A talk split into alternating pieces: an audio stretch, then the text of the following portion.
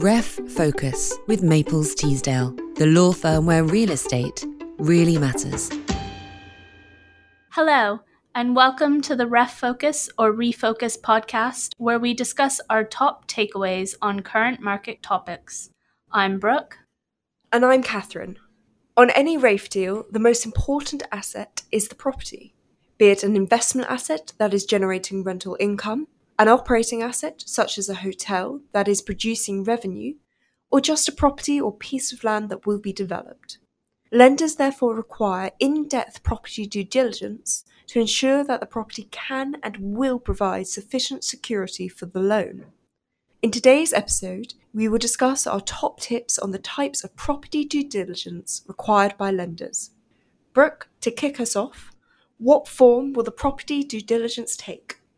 In REF transactions, property DD is satisfied by way of a number of property conditions precedent, CPs, which provides a lender with information it needs in order to make a risk assessment of the value of the property and understand the asset that it is lending against. Arguably, the most important of all the property CPs is the property DD report. The report is typically prepared by the borrower's solicitors either in the form of a certificate of title, COT, or report on title, ROT, with a City of London Law Society, CLLS, wrapper certificate. It is a legal report typically addressed or readdressed to the lender so that it can be relied upon by them and it is based upon a review of the underlying documentation and responses from the borrower to questions relating to the property. The reports will contain various statements about the property, for example, for investment property, the details of any relevant leases, including rent and term length.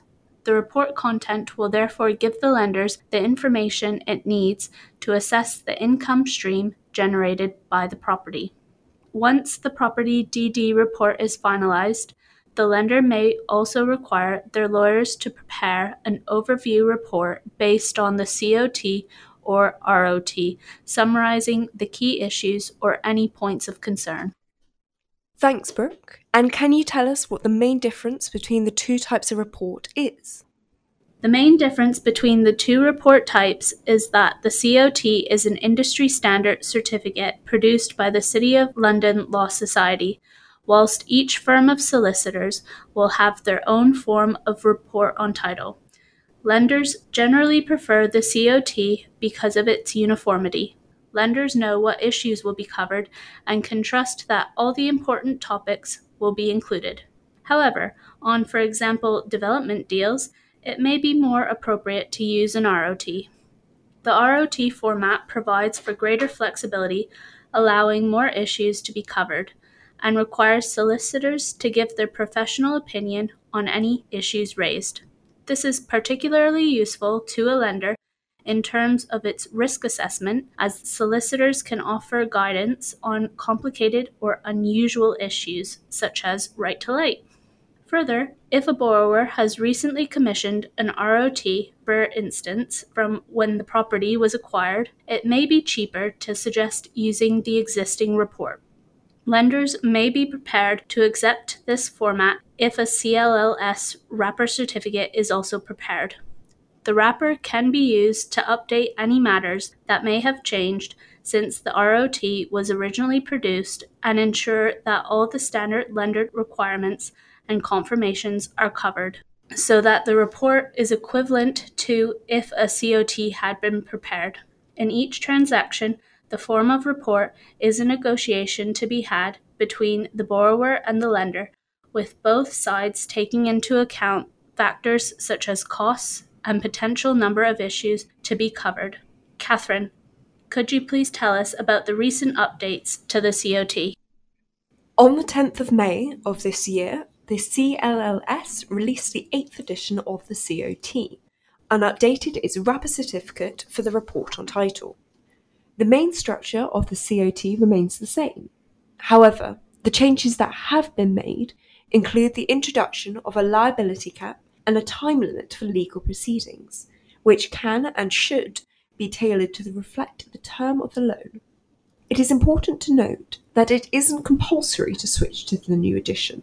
For example, if borrowers are refinancing with the same bank and the COT provided on the original transaction was in the 7th edition, lenders are likely to accept the same form for any subsequent reporting.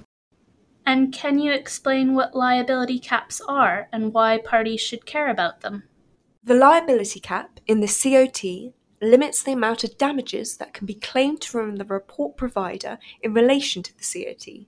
The key features of the cap include firstly, transparency. Liability caps provide certainty. If a cap is included, lenders can better anticipate potential financial exposure and plan accordingly. 2. Negotiation leverage. Borrowers who are informed about liability caps can discuss and potentially negotiate them with their lenders. While the primary intent of these caps is to protect report providers from excessive claims, it is also essential that they are set at a level that is fair and justifiable for the lender. Borrowers can discuss the terms of these caps to ensure that they aren't disadvantageous to either party. The cap is usually linked to the value of the deal, property or loan. And thirdly, understanding service level. Evaluating the liability cap proposed by service provider can offer insight into their confidence level and service quality. For example, a very low cap might raise questions about why it's set that way. The fact that the updated certificate of title now includes a liability cap shows that it is now sufficiently common market practice to include one as standard. This reflects a marked shift in attitude as liability caps were historically unacceptable to lenders due to concerns around increased risk exposure, the belief that caps may compromise the diligence of service providers, and a desire to maintain negotiation leverage. However, the recent updates to the COT indicate a preference, or at least a market tolerance, towards having these caps in place. This move aims to strike a balance, ensuring neither the certifiers nor the lenders feel overburdened or at undue risk. Now, Brooke, can you tell us a bit more about what the reports will typically cover? Reports are extensive. They cover everything from title, planning issues, head and occupational leases, to a summary of search results relating to matters affecting the property. Different assets have unique characteristics. For example, on larger portfolios, instead of analyzing every single asset, it may be more prudent to evaluate a representative sample or apply a materiality threshold to multi let assets where only leases over a certain value are reviewed. Borrowers should be aware of the possible different approaches to avoid any potential hiccups or challenges and to be able to suggest appropriate reporting. For example, Although representative reporting on a representative sample may save time and costs, it might not always paint the complete picture, which can lead to oversights or generalizations. Borrowers need to weigh up the pros and cons. If they're confident that the sample represents the whole, then it's a green light. Otherwise, it may be worth accepting the burden and additional cost of a more comprehensive analysis. And last but not least, the valuer. Who are they and what is their role? On financings, the valuer is appointed by the lender. Essentially, they assess the market value of the property. Now, this isn't just a number pulled from thin air, it's based on information provided by the property owner, as well as meticulous research and understanding of the market, comparables within the market, the property condition, and its potential. The valuer's assessment is used by the lender to validate how much the lender is willing to lend against the asset. Following the launch of the 8th edition of the COT, certifiers no longer need to verify that a copy of the COT has been sent to valuers. This has shifted the responsibility to lenders and their lawyers, as whilst the COT no longer requires valuer sign off, most facility agreements still mandate the valuer's approval of the COT as a CP to ensure that the valuer is aware of any legal issues as well as the commercial market conditions in reaching their valuation. As we wrap up today's episode, remember the scope of the reporting, as well as the reporting itself, can take some time to undertake. Therefore, borrowers are advised to engage advisors early on in the process and factor this process into their timetable. Until next time, Thanks for listening. REFocus with Maples Teasdale, the law firm where real estate really matters.